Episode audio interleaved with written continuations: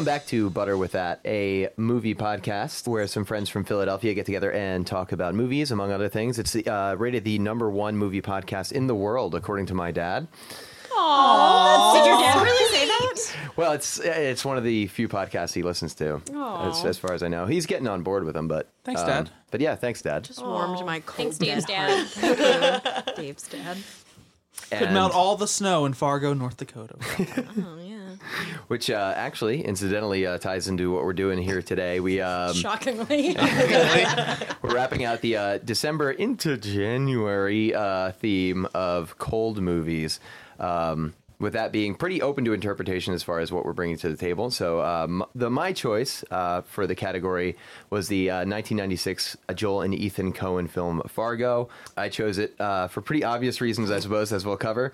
Um, There's a lot of snow. there is a lot of snow. It looked real. Was it real? Do you know? That, that's the most important Oh, question. we'll, we'll get back to that. this is a larger discussion. But just so you folks know, it's uh, it's an episode where uh, it's a bonus feature episode as we do each month. So we're breaking from format a little bit, and we're all just talking about the movie where we've all just watched it together. Now, uh, Christine and I have seen the film before, but Sam, Tori, and Connor, this is their first time viewing Fargo. True. How do you guys feel about the movie in general? I'm very happy I watched it. oh yeah. me too. Oh yeah, that was good. Oh yeah, Oh yeah. yeah. Um, can I say that normally I get a little bit bored watching almost any movie, but I never did. And I've watched a lot of Coen Brothers movies, so I f- this has always been one that's like kind of on a shame list for me. Like I should have definitely seen this Yeah. by now, so I'm very happy. I feel like a better person now yeah. somehow. It's interesting that the same pe- that they, they just made so many different types of movies. Mm-hmm. Uh, like this is worlds away from No Country for Old Men. And Oh, this I was love a- that movie. A fantastic movie. This was at a time, though, also when they described themselves as taking on movies that were exactly that, where they wanted to do something different with every film and not really strike so much of a, a, a chord and a consistency in terms of their subject matter, but in terms of their tone and exploring it.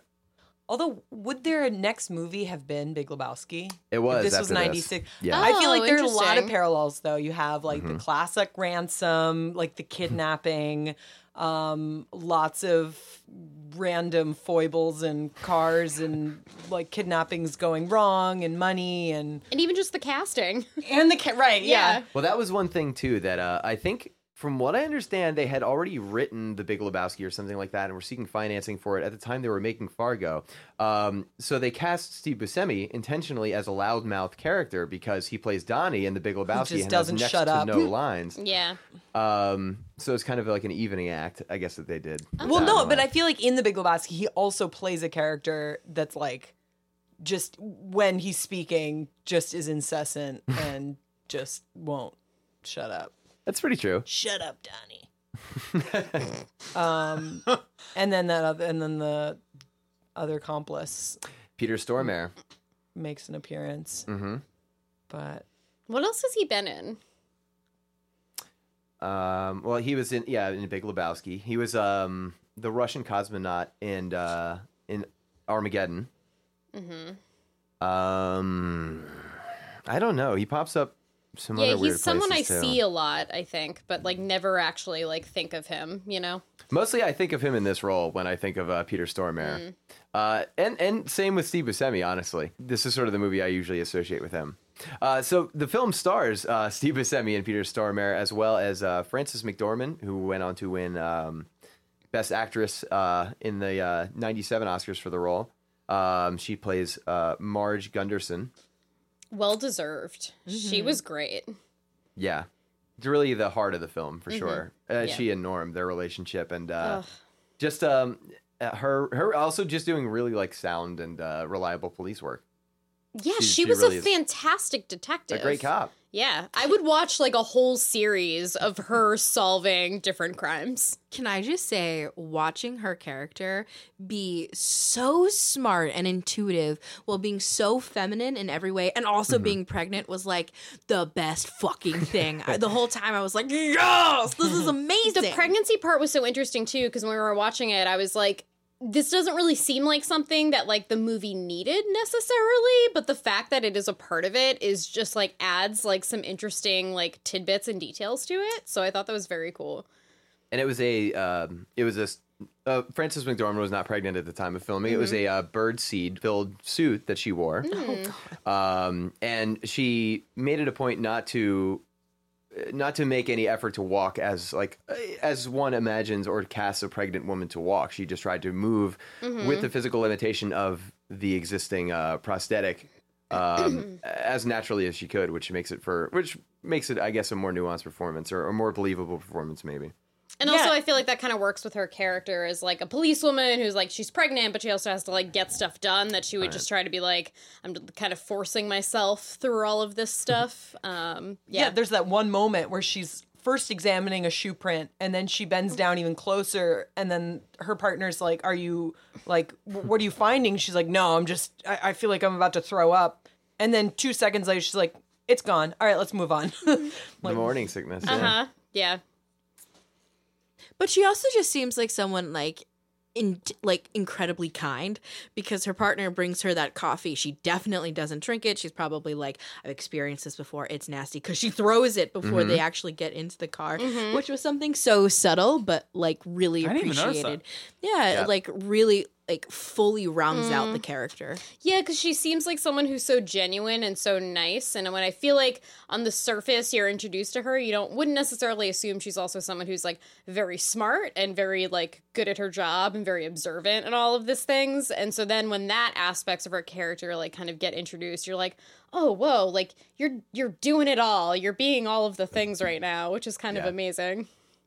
and and like to that point like her total interactions with that mike character mm. the one Yeah. who just like randomly shows Like up from her Yanagita. past yeah um her like continuing to be on the phone even though it's past 11 o'clock her actually meeting him when she goes into the city and then also like that really strange interaction that they have which when they do meet at the radisson for dinner um in my mind i was like oh this is everything that women go through all the time which is like you're getting this really strange advance from like the sexual advance from a per- like from a, a, a And dude handled it so well, especially for a movie like in like 1996 yeah whatever. handled it well but also showed that like women always have to be apologetic mm-hmm. even when it's like an unwanted sexual advance from the other person because mm. she was like no that's that's all right. That's all right.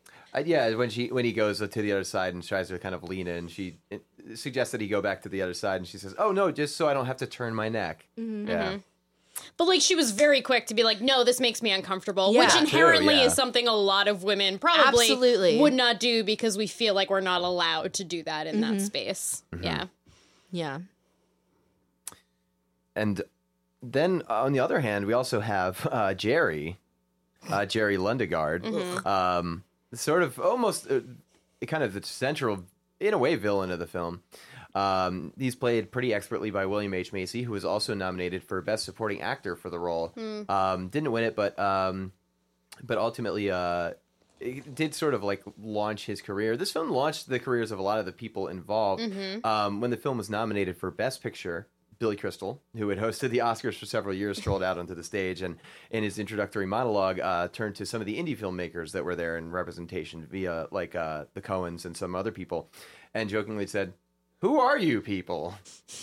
Um, but it was sort of a big deal because it was uh, a really big year in the early '90s or mid '90s for uh, independent films really contesting with uh, with big budget films, especially alongside films that came out in like the Miramax wave and so on. Which we'll get back to. Yes. But before we get to all that, uh, I would like to provide maybe just like a quick run through of uh, of the film, and maybe we can uh, provide some insight into some of our favorite scenes. The film opens with a uh, a static, uh, just sort of bit of information. This is a true story. Uh, the film suggests. Uh, the film is in no way based on, on a, uh, a true case. It's an amalgamation of like different stories that were kind of sewn together, um, and the Coens just sort of um, just sort of put that in in their description because they felt that the things that they had sewn together into this patchwork of uh, like established cases and criminality and just a, a study of a thorough study of the place they were from uh, minnesota the midwest um, they felt it true enough that they could throw that in there i guess is sort of their rationale That's cool. and there was actually a, a because at one point in the film, as we'll get to, uh, some money is buried deeply in the snow in uh, Brainerd. and uh, there was a woman who was rumored to have gone there in the middle of dead of winter and tried to find this money and froze to death. Oh wow. But we'll get back to that as well. um, but the film uh, just opens with this sort of snowscape. We meet uh, Jerry Lundegaard as he meets Carl Showalter and Garrett Grimsford, uh, which is um, Steve Buscemi and Peter Stormare, respectively. They're in a bar and they're discussing uh, a plot to kidnap his wife for his father-in-law's ransom to absolve his legal and financial woes. Um, I really love this scene as an opening scene because it, at one moment, really frames um, William H Macy's character against um, against Buscemi and Stormare's character really well as far as what you can expect from these characters. Where when pressed uh, by Carl and Gare, uh, Jerry just sort of like stumbles and says, like, you know, it's not important why I need this money. We don't need to talk about that. Da da da da. So he's kind of just seemingly like very uninformed about how to handle this scenario, or like is uh doesn't really have all his ducks in a row and He's really out of hasn't his thought league. it through, way out of his league. But then on the other hand, it returns to Steve Buscemi's uh, immediate retort to that, which is, "Well, Jerry, you're asking us to go into this thing, but you won't. Um, you won't." And then he forgets what he's trying to say and just sort of shrugs. Ah, fuck it. Let's go look at that Sierra, meaning the car. Um, so they're pretty ill-equipped for this as well, it seems. Uh, so it kind of sets up a bungling atti- uh, atmosphere right at the onset of the film. I think. Yeah, yeah, definitely. they're, they're both these sort of erratic figures that are like William H Macy's character is is sort of sort of like sniveling shit, but it has this sort of veneer of this sort of like kind, just sort of midwestern guy, but mm-hmm. really just is selfish and Garbage person. Garbage, Bad yeah. guy, very bad guy. and Steve Buscemi is like just as erratic and just shitty, but kind of on the other. He's funny looking. Full tilt with it. he's, he's, He's kind of funny he's looking. just kind of funny looking. He wasn't circumcised. but, but yeah, just both elements of like chaos. Yeah. I think um, the other day, Dave, when we were talking about this movie, you were saying how Buscemi and um, what was the other guy's name? The stormare. How they're sort of like obvious evil and bad when like William H Macy's this like scarier kind of like In a way, I mean, Steve Buscemi is kind of a, a neutral evil. He's doing it, you know, for his own for his own gain. I think Stormare is more chaotic evil, yes. um, because he's just sort of this character that's kind of lost in this silence, um, and just kind of becomes a really imposing presence throughout the film.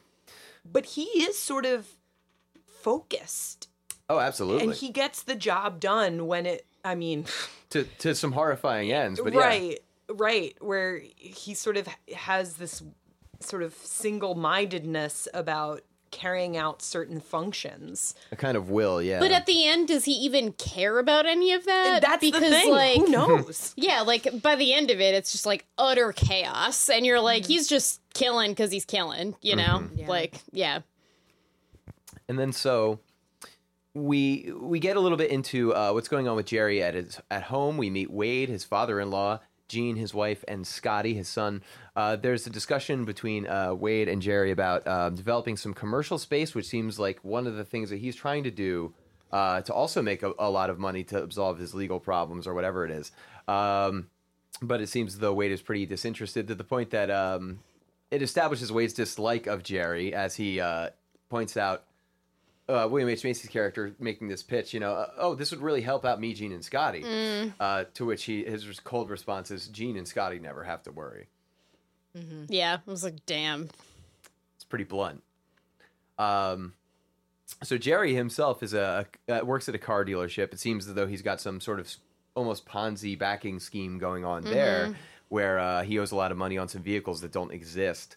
Um, and he uh, he we learn also that he's been working with um, one of the mechanics there, uh, Shep Proudfoot, um, in connecting him with Steve Buscemi and uh, Stormare um, in this plot to kidnap his wife. So at one point, he gets the call from Wade, uh, and it sounds like he's going to go for the land development deal, and as such, he needs to call off this hit. So he goes to speak to Shep, um, who points out that like, well, he doesn't have an alternate number for them, and I love the scene in a way because William H Macy just sort of slinks away, and it's clearly like there's a serious problem, but he just sort of like backs away in a pretty like sniffling and cowardly fashion as he does with everything in the film. Really, Yeah. I was just thinking about the the like kidnapping scene, the eventual kidnapping scene, which is what Mm-hmm. and that comes talking up pretty much next. Yeah, and and the wife's name is Jean. Jean. Mm-hmm. Jean. Something I thought was like really brilliant, and I was like, hell yeah, is when Jean is like opening the window and makes Yeah. them think that she actually went out, but really she was just in the the shower the whole time. yeah. Runs away with the shower curtain over. I, I mean, like that. It, you know, it's no, like you're right. You're like, oh, very smart. But then that happens, and you're like, what the fuck? yeah. So Blood Simple that Frances McDormand stars in it like can't like one of their Coen brothers first movies. I think it is maybe their first. maybe their first yeah. movie. There's an epic escape scene involving Frances McDormand like getting out of a bathroom when people are about to like kill her. Mm-hmm. And that was like the well executed version of this scene. But I was like, ooh, they love this like bathroom scene, window in the back, like finding great escape routes kind of setups. And I yeah. And right, you're like but yet she's behind the curtain. And Yeah. that, that reflection where you're like, fuck. yeah. yep. I mean, that was like clearly for comedy's sake, but like it was still kind of awesome to Mm-hmm. think that like she could outsmart them that way. She, yeah, she keeps going. Mm-hmm. The thing I love about that scene is it oscillates so well between hilarious and horrifying. Because she's just sitting there watching television, um, and Yeah. there's, like there's something funny going on on TV. She's even laughing to herself. Steve Buscemi just sort of walks up with a ski mask and is peering through the door because Oh. he can't see. And she's just kind of like sitting she there, just like, sort of stares what? at him up until we get the swell with the music as he bursts through with the crowbar. Suddenly, she's really engaged and she runs. Peter Stormare, as just sort of mountain of a guy, bursts through the front door and tries to restrain her. She runs upstairs. She runs into the bathroom and she's frantically trying to call the police. And from under the door, they yank the phone cord right out of her hand. That was kind of cool. Yes, it's so- it. The whole thing is set up so grimly, and then, but you can also hear as they're trying to break down the door, Steve Buscemi using the crowbar, um, and them having some sort of apparent argument or disagreement about it because you hear Steve Buscemi shout, "You want to do it?" so it bounces, and then of course when she finally bursts out from behind the shower curtain, she's like hilariously, you know. Sort of uh, running around with the uh, shower curtain, kind of blinding her and bumping into things. But then she falls down the stairs and is knocked out. I thought she died. I Like, did too. she, like, broke her Yeah, neck the first time I did too. And he yeah. Because he pushes her and nothing happens, and then it just kind of cuts, and so you're Right. like, I, "Are we assuming she's dead now?" Okay, Yeah, and which that's- makes later on in the movie also very interesting when we get to that too, where I was like, "What? What's actually happening right now?" Oh yeah, Yeah, and that's I think as we go on, I think will maybe be pronounced. It's it's I think the strength of the film is the way it can so frequently shift between being really really really funny and also really a pretty dark and upsetting quote unquote true crime story kind Mm. of thing. There's a l- incredible amount of violence. It's a very violent movie. Seven people are killed in the movie. But interestingly, like they save the blood mostly for the last like big like holy shit really and even do. that, it isn't like the focus of a lot of the shots and things like that, which I think is kind of interesting because like it is like a, a gory movie, but not in a way that like a lot of other movies that I watch are gory, mm-hmm. where it's like very full frontal. Like it is kind of like off to the side a lot. It seems like, which is kind of interesting. Or it's like incidental violence in a way. Yeah. Yeah, And they really cut gratuitous. and don't show you certain things, but then show you other things that are pretty brutal. And it's interesting how they choose to do that too. Yeah, the editing, the whole film is like absolutely Mm. fantastic with like the comedic beats perfectly. Mm-hmm. and they edited executed. it themselves as well. Oh, okay, cool. Also, another thing that I meant to point out before, as uh, Steve Buscemi and Peter Stormare are driving in the car, Steve Buscemi is obviously this loudmouth character. Peter Stormare is like a locked box and barely speaking ever, um, which creates some tension between them that's really interesting. But one of the lines that Peter Stormare has, one of the few he has in the entire film, is um, "We go to Pancake's house." Um, I, I wrote that down. I loved that line so much. and when he when they went to do the first take for the film, um, Stormare had read the script and, and he went to do the shot and just of course said, "We go to Pancake House." And Ethan Coen headphones, you know, on the side of the set, just sort of like stopped everything dead and was like, "Whoa, whoa, whoa, whoa no, no, no! What, what, what did you say there? It's Pancake's house." And Stormare was like, "Oh, I, I, am sorry, I just figured it was a typo." And the the Coen's cold response was, "There are no typos in our scripts." Damn. Whoa. Which But that on in does the- make such a great like that the is line such an right. important difference. Oh yeah, and like also with uh, all the stammering William H Macy does throughout the film, that was phonetically written into the script. What? Like almost almost every stammer, every ya, uh, all of it was written into the script to So represent it impressive. phonetically. Um, yeah. Which which really I think helped with the film, as well as the work of um, uh, Liz Himelstein, who was the uh, the dialect coach, and also um, one of the two girls that we'll meet later in the film, or, or a little earlier. She's one of the uh, the women that um, that Buscemi and Stormare sleep with. Which is also another great shot, I think, because like we see the two of them in the hotel, and they're it's you know the four of them they're having sex in the separate beds, uh, and then it kind of fades out, and then it just cuts a hard cut right to them all just sort of like really banal sitting in bed just watching the Tonight Show. Yeah. ju- just- like they just chilled out. like a very un like un, an entirely unromantic post-coital like posture, just like propped up against bed Uh-huh. watching TV. Um, yeah, really great, really great little bit there too. Which you get a lot of that sh- those shots too, with also Frances McDermott and her husband just kind of sitting in bed watching TV. So that's also kind of interesting They've got that you have these two. Like, yeah, it like, but like that one is like obviously very different than you know. It's like much colder than this. Very sweet and one of yeah, like one of the best like little romances I've seen in a movie. Uh-huh. It's adorable. Um, yeah, They're it's so, wonderful. adorable. They're so good. Well, just the fact that like she's like, "Oh, it's early. I have to go to work," and he's like, "No, I'm gonna go get up and get make you eggs." And like that, that's such like a small little gesture that's so beautiful. And yeah, And then after she steps outside, he's sitting there just eating the eggs, presumably Mm-hmm. just going to go about his day. And she walks back and says, "Hun, Prowler needs a jump because the car won't start." so cute. Um, just before we meet the two of them, um, Peter Stormare and um, Steve Buscemi, their two characters, Carl and Gare, are driving Jean uh, to a cabins, uh, but they're stopped midway by the police because they've got dealer tags. Um, in this uh, confrontation, Buscemi tries to bribe this police officer, but the police officer doesn't have it and asks him to step out of the car. At which point, Stormare shoots him in the head, um, right into Steve Buscemi's lap.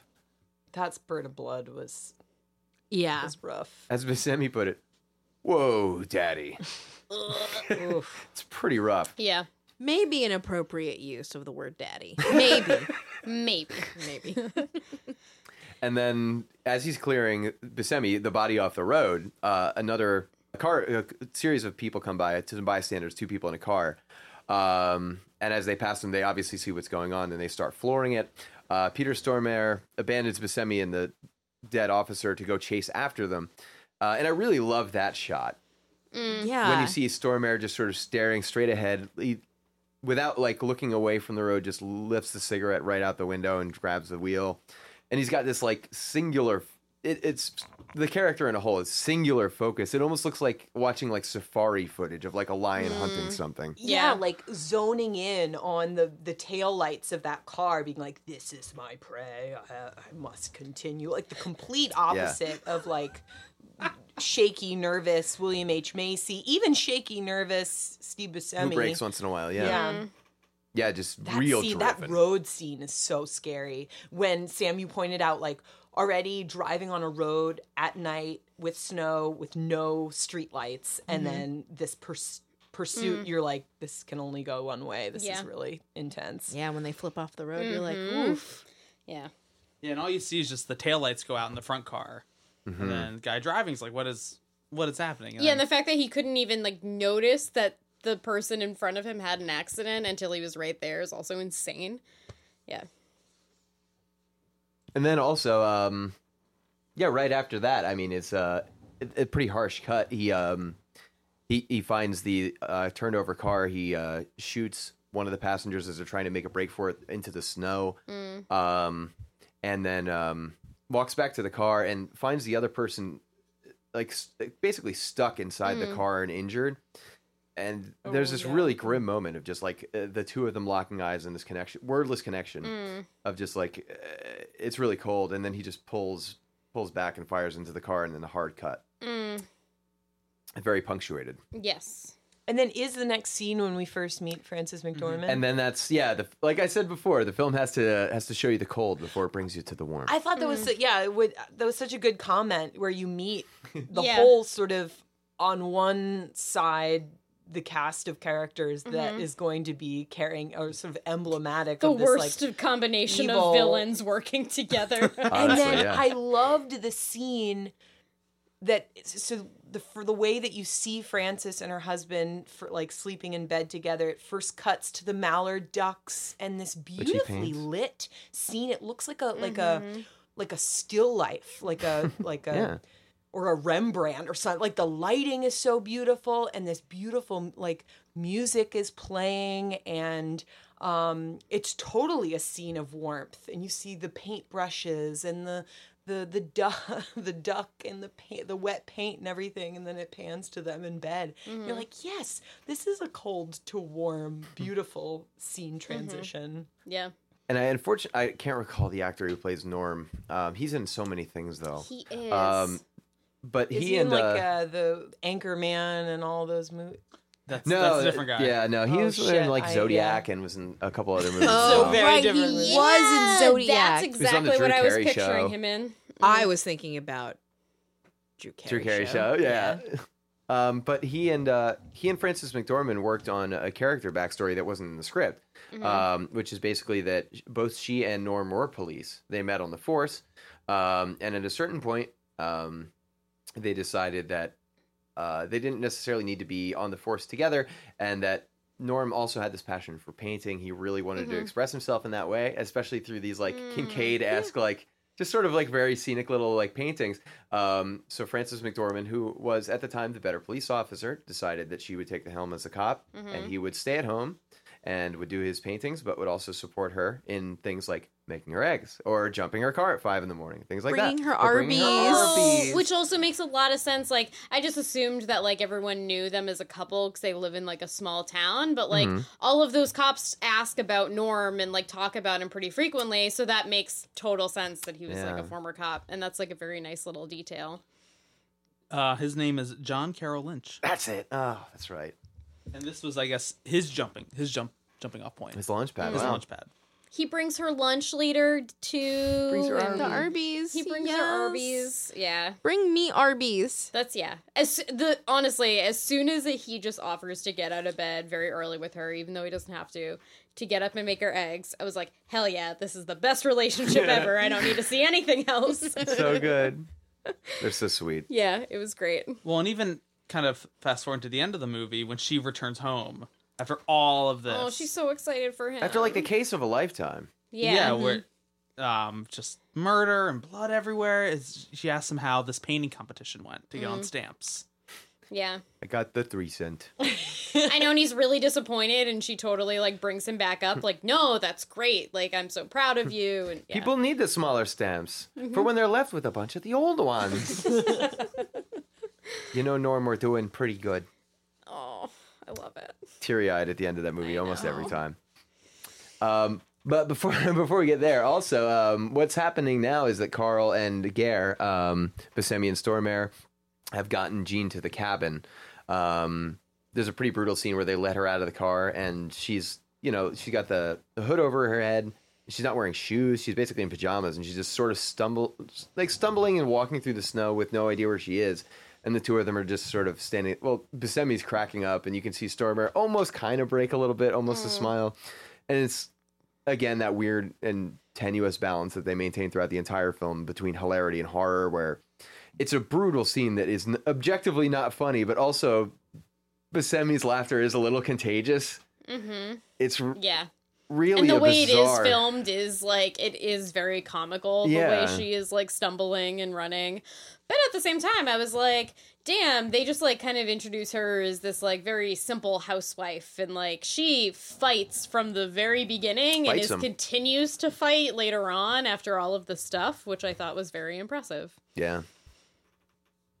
Although we actually, one thing that's uh, was kind of noted about the film is that we don't hear her speak after she's kidnapped ever again. yeah yeah she like whimpers and stuff She just sort of becomes, yeah, sort of like a mute plot device in a way. it's yeah it's kind of odd Which I don't know. I don't know what else you would have gotten from the character within the context of the story. I don't know if it would have really added anything necessarily, but um, but at any rate, yeah, they get her to the cabin, and then um, that's when we learn that um, that Marge has been working the case. She's found out uh, a lot of details that are kind of uh, bringing her closer to and closer to uh, to figuring out exactly what's going on.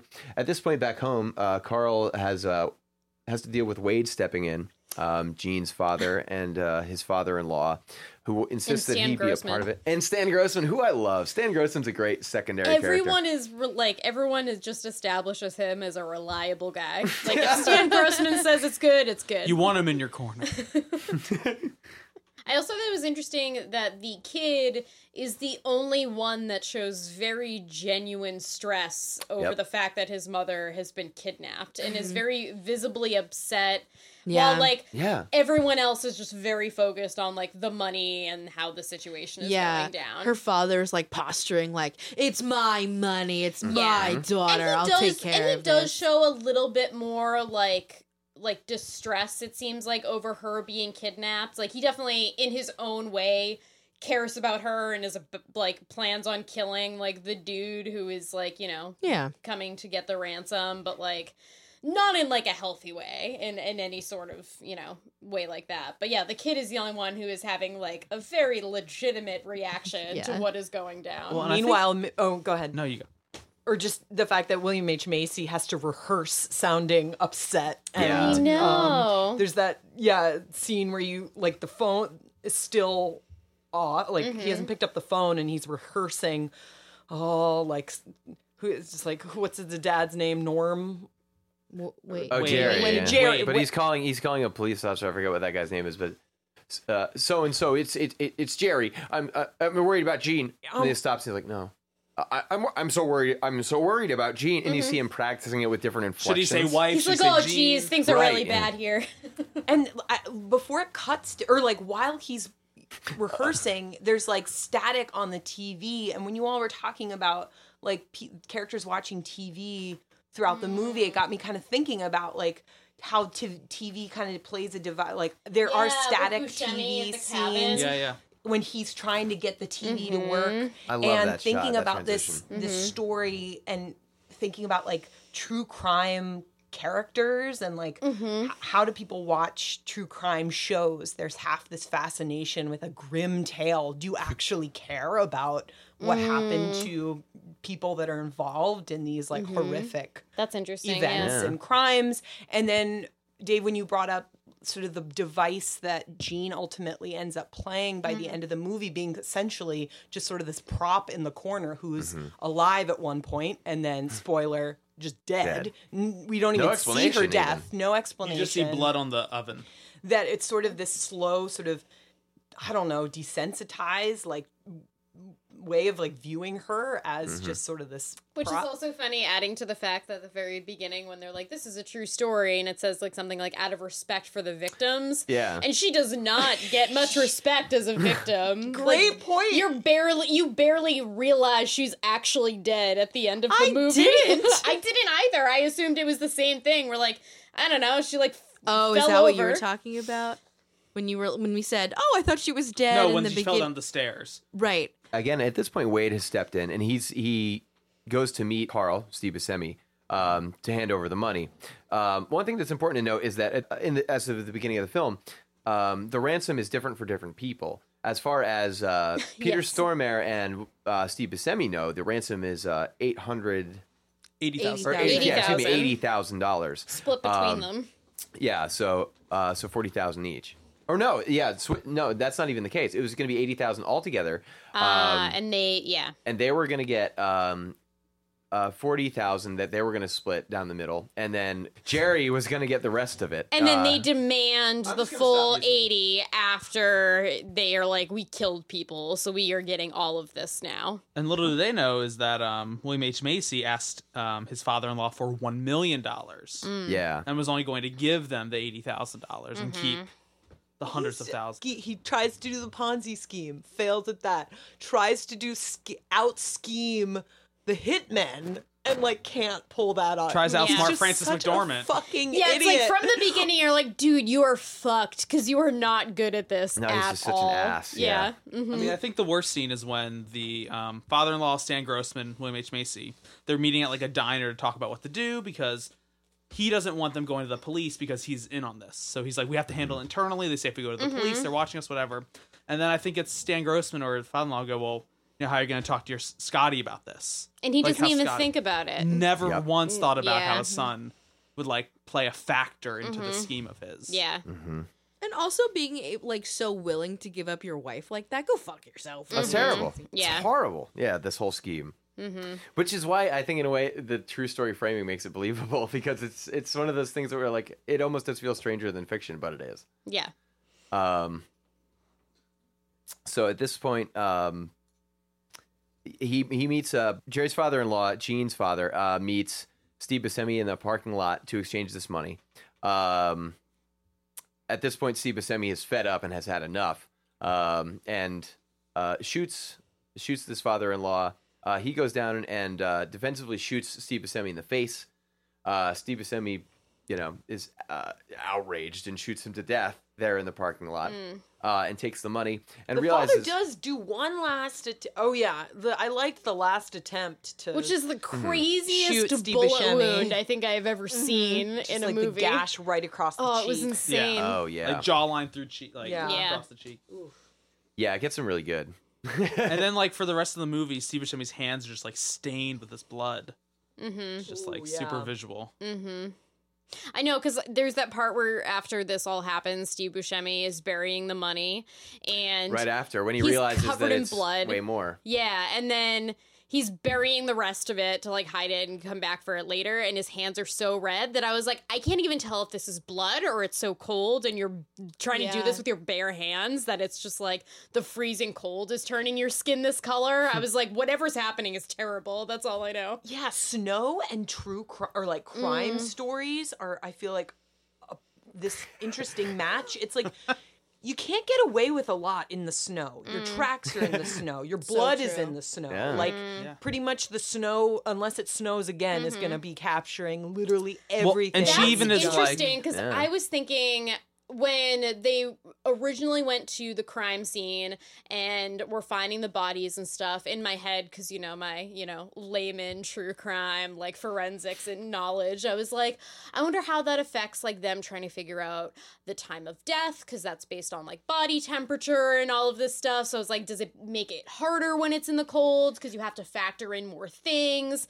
But then at the same time like yeah you're right like so much shows in the in the snow so and she's even able to tell like, oh, there was a bigger dude and then a smaller dude Right. Mm-hmm. who Yeah. killed these three people. Mm-hmm. And so yeah, just watching Steve Buscemi try like try to bury this money in the snow with the blood hands And a red mm-hmm. ice scraper. and the Yeah. friggin' red ice scraper that he just then sticks in the snow as a marker, being like, "I'm gonna come back to this." And In you're this like, dude, field of there nothing. are. You've just you're in like a rural highway. There are footprints that Mm-hmm. lead from the road to this bloody pile with a thing sticking in it. because he like, looks side to side and it's like perfectly beautiful snow that has not been touched. It's like, yeah, it's this is- identical to where he just buried the. Uh-huh. this is well yeah. disguised. Mm-hmm. no it's one's like when gonna I was a this. child, I buried my Aladdin doll at the beach and then put a little no. stick in the sand, and I was like, "I'm gonna come back for this later." No. I did not find that Aladdin Oh, doll. in the no. That's so sad. Um, but so Steve Buscemi, just to talk about like how great of a performance this was.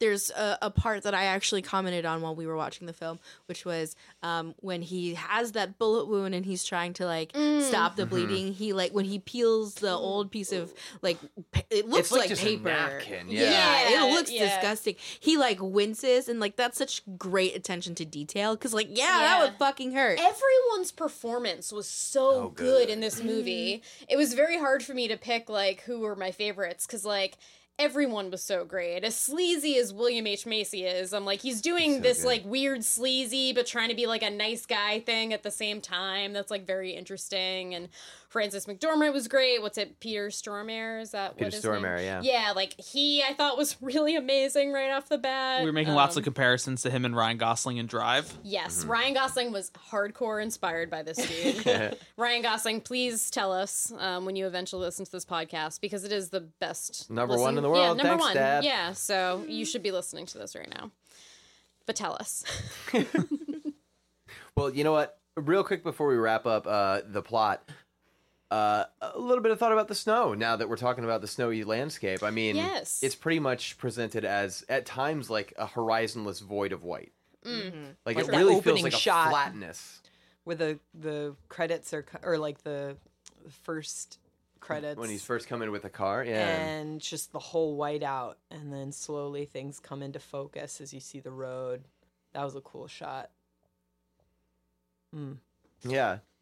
Yeah, and it's just so interesting too because you know, being someone who's from a state that gets snow but not all the time and not as mm-hmm. Mm-hmm. intensely as Minnesota, like you, you hear about the seasonal depression and like that's immediately what I started thinking about like, oh shit, I feel like al- already really gloomy and what whatever. And then you have um, Frances McDormand who is just so happy and chipper and you're like this this creates such like a, an awesome juxtaposition. So like I appreciated that a lot. When lot. she shows up at the crime scene, she's like, "Where is everyone?" He's like, "Oh, well, Margie, you know it's, it's, cold, Margie. and well, uh, one thing that that I think we've been talking about a lot this month and um, in in uh, December is whether or not the snow is real. Very important question The that was raised by Um, Christine at the beginning of this month. The Big questions. the time of filming this, uh, I think it was. It mu- I think it must have been before, probably the winter of 1995. I believe it was because the film was released in '96. Um, but they did want to try to film it in the winter, you know, for the snowscape. Uh, it was the second warmest winter on record in the state the year they filmed it. So they Whoa. did they film it in North Dakota Uh, they filmed uh, or in Minnesota? Uh, they filmed parts of it elsewhere. They filmed a lot of it elsewhere in Canada and other places. But the places where they did film um, in Minnesota, they or uh, yeah, in Minnesota, they needed to use um, these machines that basically took uh, ice or um, large blocks of ice and just like crushed it up to create the effect of snow. That explains the roads. I kept Mm-hmm. thinking about, wow, the roads are really clean. Mm. They're not snowy at all. Great salt. Because what was the other movie that it was garbage snow that they were using? Uh, Snow Snow Day. Day. Yeah, of all there we movies, go. use garbage Yeah. snow. this weird made recycled snow. Yeah. Ugh, Yeah. Snow Day. That's my favorite fact about that movie. Garbage Rough. snow. And there are a lot of scenes of eating that snow. Nobody ate the snow in Fargo, but Steve Buscemi did to put it on his face. oh, you're right. So mm, let's hope those ice blocks were sanitary. So then Steve Buscemi His he face wasn't arrives back really at the uh, at the cabin. So, sorry, go ahead. I'm sorry. I was just like, his face wasn't really cut. When she said the ice blocks be sanitary, whatever. Oh, I it's see. it's definitely not a big deal. Oh, right. I've I've merged reality with the movie. Because we can't figure out the characters' names, and we're going back. sorry, I'm It's sorry, all- Dave. It's it's you know like a like a true crime show. It some's based in fiction and some's based You're in right. reality. True. I don't know. You're right. Sorry, go ahead, Dave. so we round the film out. Uh, just to wrap this up, Uh-huh. um, they Steve Buscemi comes back to the cabin. Uh, he's got the money so as to maintain the illusion that, that they're now taking the entire eight uh, eighty thousand, um, and they're going to split it right down the middle. Um, they get into sort of an argument as much as they can, since Peter Stormare's character basically doesn't speak. But Buscemi uh, gets into an argument about how they're going to split the car. He storms out of the house and is apparently going to take off with the vehicle um, and return to grab the money out of the field. Um, but just as he's walking to the car, Peter Stormare bursts out of the house and mows him down with an axe. That's an interesting Mm. scene where you do you think that the scene has has sort of de-escalated. That like Mm-hmm. Steve Buscemi's mm-hmm. yelling, yelling, yelling. Is like, all right, fuck this, I'm leaving. And then the other guy's just staring at the TV, and you're like, okay, situation resolved. And then mm-hmm. you just see Steve Buscemi walking, and then in the distance, the guy just coming out of the cabin with a mm-hmm. like a shovel or something. It's a huge axe. like a It's a hoe really or something. big axe. Oh, it's the Yeah. axe, yeah. And then it just like whacks him, but you don't even see anything. It Yeah, just and then it cuts. Yeah. Mm.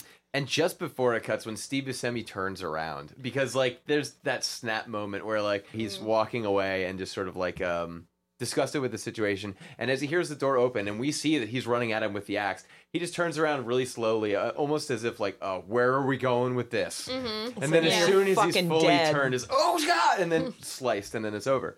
They don't even talk about that Jean's dead. I don't think. No, they, they there's a don't like- even say the words. They just say like, What happened to her? Yeah. Oh, she wouldn't stop shrieking. Yeah, But that's yeah, that's all. Yeah, that's all he says, and you're just like, uh, oh, okay. and she's yeah, she's dead. Yeah. on the ground, oven covered in blood. Um, from there, uh, we see uh, Marge driving around the lake because of a tip off uh, about a loudmouth via a local bar, which turns out to be, of Also, course, that dude that gives them the Oh, information that's a- that's a wonderful is little scene, too. incredible. Yeah, when he just goes, "What does he say?" I wrote down. He goes, "End a story." After repeating the same thing over and over again. She basically told me to call it in, so I called it in. End of story.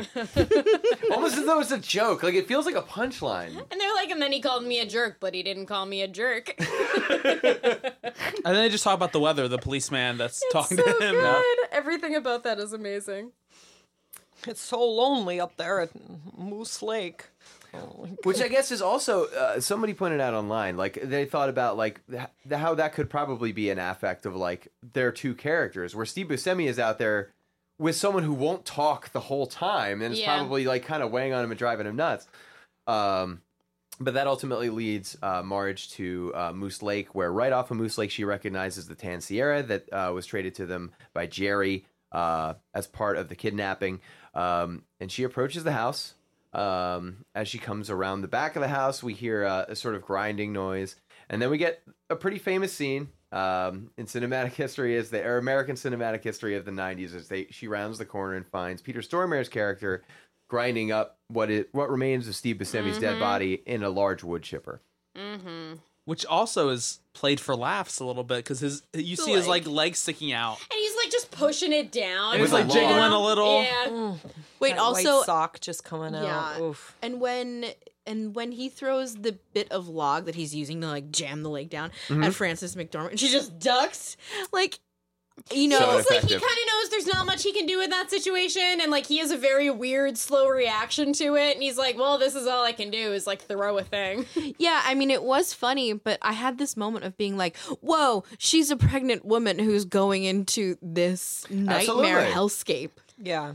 And then just like shoots him like a Yeah. badass. Yeah, from Yeah. across from a good distance across the lake, shoots him in the leg and brings him down, and then apprehends him. Mm-hmm. That was a great the distant shot. Very uh, good. uh, Yeah. that you see her and then you see the guy and it's like the meeting of the two opposite mm-hmm. characters like ultimately in this conclu- it's very epic and there's like super epic music playing. The theme swells. Yeah. the whole soundtrack is is awesome. There's mm. this very sort of like there's some like lute. Not there there isn't a lute, but like it's very sort of like nice stringy music. There's like some western feeling music and then there's some like fucking epic like like this is the battling of the gods kind of m- music. And I looked up the guy Carter Burwell. He's like done the soundtracks for like all the Coen Brothers movies, which yeah, is like really cool. Anyhow, that was a side note, but Nice. epic distance scene. Well, and I love how that's a callback to when um, he is shooting the people um, at the beginning of the movie who see Steve Buscemi trying to carry off the dead Yeah, state yeah, trooper, yeah. chase him down. So, but he shoots to kill when she shot him in the legs. I thought that was like a good. Once again, back to our Yeah, discussion of like that's true. good versus evil. Of like he shoots to kill, she shoots to like apprehend, to Which is how we wish a lot of police officers would Yeah. react. Oh man, if only. Um, but and then the ending has this very like simplistic, just her being like, like looking at all of this crazy shit that she has just explored and been like, this was all for money, and and that was it, which I thought was so interest, like such an interesting way to start like wrapping up the movie, just like in a very simple way like that. It was all of this for a little bit of money, and now you're here, and Yeah. it's a beautiful day. I'll never understand it, Yeah. Mm-hmm. That also just kind of or makes I me think just of don't like understand it. Rather, like our obs- our obsession with like true crime. I think kind of ties into that as well. Like I just all this carnage, all of this is like I don't understand it. Mm-hmm. Of like our obsession with like the macabre. Well, it's- yeah, I, the scene where Steve Buscemi is opening the case with all like a million bucks in it, and he's just sort of like haphazard, or like just carelessly throwing the money in the back seat, and you're like, this is exactly what it came. Like this was hmm. all, what all of this convoluted plot and scheming was for and he's just sort of like with his bloody hands just sort of rifling through the money and tossing it this away Yeah. and it's mm-hmm. just all very casual and you're like nothing was casual about this entire story hmm. Mm-hmm. It kind of reminds me of that scene from uh, Parks and Rec where Andy and April go to the bank because Andy's always wanted to hold like like a thousand dollars or something, but it's just like ten hundred dollar bills. It's like this isn't really a lot. Give it to me in like pennies. It just made me feel that like it's just a case of like things, like all of this, and it's just paper. Yeah, like yeah, it's a It's not even like a. He's excited that there's all of this money. It's just like. Well, he uh, does kind of say to himself, "Jesus Christ," and realizing like you know uh, that this was well out of the proportion of what the arrangement was and so on. But because that's his realization that Yeah. William H Macy like asked for the. I guess that's when he realized like he asked for the million dollars Right. as opposed to just the the eighty thousand. I guess it was quick thinking on his feet, yeah. but and William H Macy's character is uh, ultimately brought to justice. He's apprehended uh, shortly thereafter in a North Dakota uh, hotel. And by, he does two try to climb out the rear window He tries in to the escape through the bathroom. yeah. Oh, it was such a pathetic, like whiny little escape attempt. It's like, writhing nah, and bitch, yeah. you're caught. Not wearing pants. Just a, an appropriately like uh, humiliating end for a, a despicable character.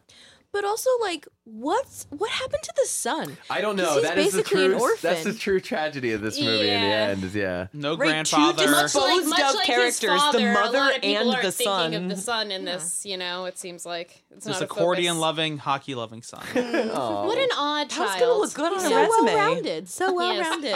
All he wants to do is go to the McDonald's and hang out with his friends. Um, You know what they do at the McDonald's? They're not. I don't know. My friends and I also milkshakes. used to hang out in the parking lot at a McDonald's. Did you just a drink lot. milkshakes? Um, no, we just hung out in the parking lot at the McDonald's because it was a 24 hour one. So, yeah. Well, that that in essence is uh is the film as far as the plot goes and everything. Um, it was uh, as I mentioned before, and uh, as I I'm Oh wanted yeah, to bring Dave, up. Did Fargo win the Best Picture Did- Oscar? Did, it?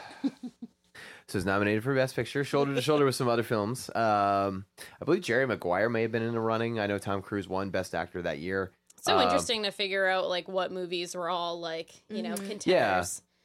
Oh, and um, yeah, and actually, if you want a pretty interesting insight into um, that and the uh, the Academy's process and what wins over other films, uh, there's a pretty good podcast uh, that I guess I'll give a shout out to. It's called um, and the runner up is. Um, which explores films that lost out an Oscar to other films. Oh, cool. um, which they did an episode with this, and they get into it a bit. Um, it lost to The English Patient. Uh, the English Patient was nominated for uh, quite a few Oscars. Uh, Fargo was nominated for seven, um, which at the time for an independent film was quite a bit, and really kind of brought uh, pretty serious brought it as, as a pretty serious contender to the table. Uh, the English Patient, on the other hand, um, was kind of sweeping um, nominations. It won the Golden Globe that year and uh, had a lot of other nominations in the sense that it, it had like it was a period piece, so it had a lot of costume design nominations, a lot of cinematography nominations, and like other categories that sort of further advanced it. It was also really championed by uh, Miramax. Uh, this was sort of um, within as uh, as that other podcast points out, the sort of the rise of uh, uh, uh, Harvey Weinstein. Um, They're real like real revving up of like big budget Oscar bait sort of films through Miramax and the company, and ultimately it uh, it beat out Fargo uh, and won. I believe nine Academy Awards, making it uh, one of the most uh, awarded and most championed films within the Academy's history. I've never, And even, yet I've never even heard of this movie. forgettable. Yeah, I've never I've never heard of it in my life. Really? All of this to say, I hate the English patient. Not just because of the Fargo situation. That that's part of it. But this What, movie is it the sucks. cave? This is a movie that like Seinfeld did a great bit with this, Oh. where Elaine Elaine hated the movie when it came out. Oh, and, everyone else loved it. Everyone yeah, loved it. I remember this. And like she was episode. being insulted for like going to see like Sack Lunch or something, which looked like a better Sack movie because she's like Lunch. looking at the picture. and was like, how did they all get in there? Because they're in a brown bag on the poster. Yeah. But at any rate, she's in the film uh, finally with her boss and has been courted into watching it, and he adores it because he's this really pompous like magazine editor, uh, Pete him. J. Peterman. Oh, what a Peterman's the he best. He was so good at, at that role. And he's wonderful. And as they're watching the movie, finally Elaine breaks down um, and starts complaining. And he turns to her and is just sort of like, Elaine, you don't like the English patient? She shouts, I hate it! she goes, Oh, Elaine, I had no idea. Clear out your desk, you're fired. And she just says immediately in response to that, she says, Great, uh, I'll, gra- I'll grab it by Monday. And just immediately storms out because she just wants to be away from the English patient. Which is interesting because I think about this a lot too. Like I had a conversation with an Uber driver um, after I had just seen Venom, and in the, I think it was in the same week I had seen First Man with Ryan Gosling, uh, and then seen Venom later on in the week, and I was like, First Man is great. Um, Ryan Gosling's performance and is, is amazing. Um, I think it's very forgettable, and I don't think I need to see it more than once, but. Venom was like not a good movie, but I was like, I would probably watch Venom like a couple more times and like be that would be fun. And that's not a forgettable movie. So it was like yeah, like it's good. And it's like, you know, I it's like going to be nominated for things and probably win some shit and everything, but it's like what does that actually like matter or mean? Um when things like Sack Lunch are funner, obviously. To go I would rather see. Sack Lunch I than the English I Patient would any love day. to see Sack Lunch. Rochelle Rochelle, uh, Death Blow. I would rather see any of the fictional Seinfeld shows than Someone English made Patient any day. posters for all of those movies Oh, they're great. online years ago. It was so funny. Yeah. Um, so one last note before I want to leave it open to you guys to uh, to give your final thoughts. Um, a little bit of closure there, as we talked about at the beginning of the episode. It was based, it was supposedly based on a true story, and there was a p- supposed rumor that a woman believed it, um, and went out searching for uh, Steve Buscemi's buried uh, buried fortune, uh, and froze to death in the uh, Minnesota landscape. Looking for that ice scraper. That story is not true. Uh, the story is uh, the story of a woman uh, named uh, Takako Akanushi, um, who was a woman from Japan, um, who actually came to the United States uh, with the intention of killing herself. Um, it was like sort of a a series of failed relationships and uh, and a job and this and that. And she came to the United States and she went to uh, Minnesota and froze to death, um, sort of electing to die that way uh, in the in the frozen landscape that's represented in Fargo. A lot of people were quick to jump on this because of the proximity to the uh, to the uh, place where the film supposedly occurs, and piling on the notion that it was falsely advertised as a true story, so that um, it kind of put the Coens in a position where it suggested that they were re- responsible for or at least indirectly responsible for the death of a person who foolishly sought um, a, a fortune on the pretense that the film that they made was true. But that story itself, again, and that uh, that inclination, that association is untrue. uh, it was an unrelated suicide. But it's so. But th- I feel like that's so reflective of like how people's minds work. Like certainly, this woman had a lot of complex stuff going on in her life, Sure. and that is what happened. But yet, the desire to attach some sensational story to it, some fictionalized sensational story. Is a better story. It- It's like Yeah. that's kind of like the human desire, the fucked up human desire to to like create attach mm-hmm. fiction to something that is like extremely complex, nuanced, and like unrelated. But Well, when I was a kid, I remember in middle school, there was a rumor, and who knows if this was true or not, that a little kid drowned himself like in the ocean accidentally because he was looking for Bikini Bottom. And I was oh, like, no. That's I not something remember hearing this would as a young with. kid, and it has stuck with me for forever. But I was like, was that just like another one of those weird things that they decided to like blame a death on like this very silly TV show? Who knows? oh, Ooh, People are weird. Yeah. Well, does anybody have any kind of final thoughts on Fargo as we kind of round out the episode here? What was the quote from um uh the uh, crap? Who were they? I'm forgetting all the names of the things. You, Ebert? you- yeah, Ebert? yeah, Ebert's quote that you Oh, mentioned. I feel like that was really good, and I really loved that a lot. Yeah, so the film is really, really accredited. It, um, you know, obviously, again, was It just didn't win for- Best Picture. Uh, no, it didn't. it didn't have caves, sand, billowy, sexy linen sheets, blo- Possibly blowing in the wind, in a cave. possibly sex in a cave, or Ralph Fiennes, and the So- surrounding three hours of nothing. and um, a plane crash and long Yeah, this distance was a love. tight hour and a half movie, which I love. God, God bless. Mm. um, oh, but yeah, I'm sorry. What were we? Uh, the quote. Sorry, Oh, that's right. Yeah. So, um, my Totally hatred of the lost. English patient can override most conversation. um, no, it was uh, it was a quote from Siskel and Ebert. I mean, um, yeah, again, it was really accredited, and they they gave it a lot of accolades. They thought it was one of the best films of the year, and they put it on many lists that they would write of about American cinema and just cinema in general. Um, and just midway through the first time they were watching a screening, reportedly, um, Siskel turned to Ebert midway through the film, probably about halfway through, and just kind of whispered in his ear, uh, but audibly enough that another person heard it. I guess. Whisper Um, sweet nothings. Just whispered. It was come here, come here, Ross. God. They said of the movie, um, or at least uh, Siskel said to Ebert, "This is why we love movies." And these are like two of the among the most respected American uh, cinema critics um, within the history of American film. Um, so that that quote kind of uh, kind of weighs heavy, I think, as a, as a statement about the qualitative uh, features of the film, um, just how well it's how well it's shot, the the story that it explores, the network of uniquely interesting characters that it weaves. Um, none of whom, despite being evil, are necessarily unlikable. Um, or at least that's my takeaway. So, um, so yeah, I, I know that they really revere the film, and uh, I uh, I tend to agree.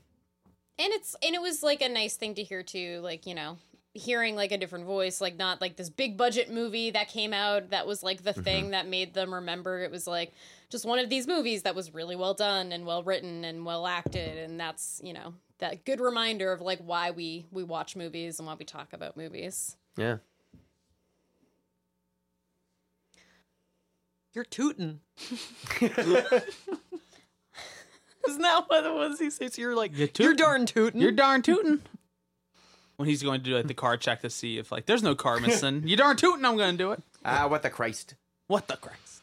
There's such a difference between you're tootin' and you're darn tootin'. Darn That's- that's the big difference. You really, I don't know what you were going for there. you really mean business when you throw in that darn. You're darn tootin'. You're tootin'. Yeah, there's there's Yeah, I feel like that darn's necessary. Yeah. good to know. Um, can I say something like final word on this, which is, um, I I was excited to watch a movie that you liked so much, but I also was like dreading it a little bit because, um. Typically, when movies are like so high regarded like this, I I'm just so bored and I'm like, oh god, this sucks so much. I just don't like like them. I liked this. I'm pleasantly surprised. So thanks, Dave. Nice. Citizen Kane. It's it's a Oh, little the slow. room trashing scene. It's just like one of those things where like this is the best movie in the world, and then you watch it, and I was like, okay, This sucks. I get I get the reasoning and the little bits here and there, like those things that are really good, but like, eh. But Rosebud, am I right? Here's the thing: just because it's the I wish you could first, all see Christine's face. just because it's the first doesn't mean it's the best. Exactly. That's all I have to say. Again, I'll probably watch Venom more times than I watch Citizen Kane. Butter with that, everybody. I'll say if you want to watch any more sad sack William H Macy uh, character roles, Magnolia and Boogie Nights. He plays a really sad cameraman in Boogie Nights, and he plays a He's really sad. always sad. He's always sad. I He has a know, but time. two movies I recently watched, and he plays the same character. Jurassic Park three. Is He has a good time in Is Wild sad? Hogs, but that movie I have is not really seen Oh, Wild bad. Hogs. shit, Oh, Wild should I- Hogs. sh- maybe I we should end. We should just stop. Happy, over. he was, he was happy little Who in the Grinch. Oh, yeah. should just stop while we're. Yeah. It's those those eyes, those sad eyes. Mm-hmm. Well, Will, William H Macy, if you're listening, pick better roles. No, no, I Or- love no, you. no, I- yeah, just if cheer you're up. listening, I love you, and you're a great actor. pick different but- roles. But like, we just wish you looked happier sometimes. Maybe I don't know. You're an excellent. Has anyone watched um, what's that? What's his show? Shameless. Oh, Is Shameless is it good? Yeah. Everyone tells me it's great. I just don't know I if I'm don't interested. I would yeah. guess. That's pretty good. Whoa, I'm so sorry. This is tangential. We can end the thing. Well, now you gotta share. Google listened to our conversation. I did No! not type this in. I did the not What fuck type does it say? here, What does it say? I can't read it. It says 22 Jump Street. I did not Another type movie this that into I will Google. watch more times is so than I watch Citizen Citizen Kane. Kane. Is that your rating For the system? past- Will I watch it more or less times than For the Citizen past Kane? Yes. Yeah. four days, my phone has been giving me alerts in the morning that says, uh, "Ask me a or like te- tell Google, tell me a joke. Tell Google what's my day look like. Tell Google what does the traffic look like." And I swipe. I say no, go away, and it fucking It sounds like you have a stalker. My fucking phone. Turns out Always my, listening. my They're family thought I was listening. crazy at Christmas when I said I don't trust their goddamn Alexa because it's like the government listening into us, and they thought I was like a fucking psycho. All right, Ron like, Swanson. All right, Ron. Swanson. Well, if I any don't trust that shit. You know, Alexa, you can play Jeopardy. it's the government or it's demons. Whatever it is, it's scary, and I don't want any part of it. Well, if anyone other than the government and demons are listening, uh, we'll be rejoining you next month uh, with a new theme. Um, although we do still have uh, some episodes coming up in Yeah, January that we're we- looking forward to. We it was the Christmas time. It was holidays, was so the our Christmas. schedule got weird. So you know, I don't think we have to apologize for anything or You'll whatever. take what we give just you. yeah, Yo, just I'm a little just deal sorry. with it. Whatever. it's we're you're lucky that we decided to record for you. Here's in the thing. Here's the thing. You're all our friends and family. You already know who we You are. know. You know. You've seen You my know. stressed out, like wrinkly face. Like you, you know. I've just been crazed for a month, but now it'll be better, and it'll be fun. I think the rest Yeah. of January is going to be good. we got Yeah. two pretty special Yeah. episodes coming up. yeah, it's going to be cool. So you want to be sure to tune in, and you can monitor us on the socials. That's uh, Facebook, Twitter, and Instagram. Mm-hmm. Um, and of course, um, Tori will be continuing her Yes. monthly tradition. Uh, I am doing Chill and Kill Horror Night still at Century Bar for Sunday of every month. Uh, tomorrow I will be showing Mandy, so by the time you listen to this, it will have Sorry. already happened. But I luckily know what I'm doing for February. Uh, I'm doing My Bloody Valentine, the original, which is fucking great. So I'm real stoked. Um, I'm probably, as long as I get my shit together, I'll have like more treats and it'll be festive and stuff. So yeah, there we go. Well, good stuff, everybody. Again, uh, thanks for uh, chilling with us during Yes. this uh, cold month. Um, we have a few more episodes coming up for January, so stay tuned, and we will see you later. Oh yeah. Yeah. Yep. Google is listening.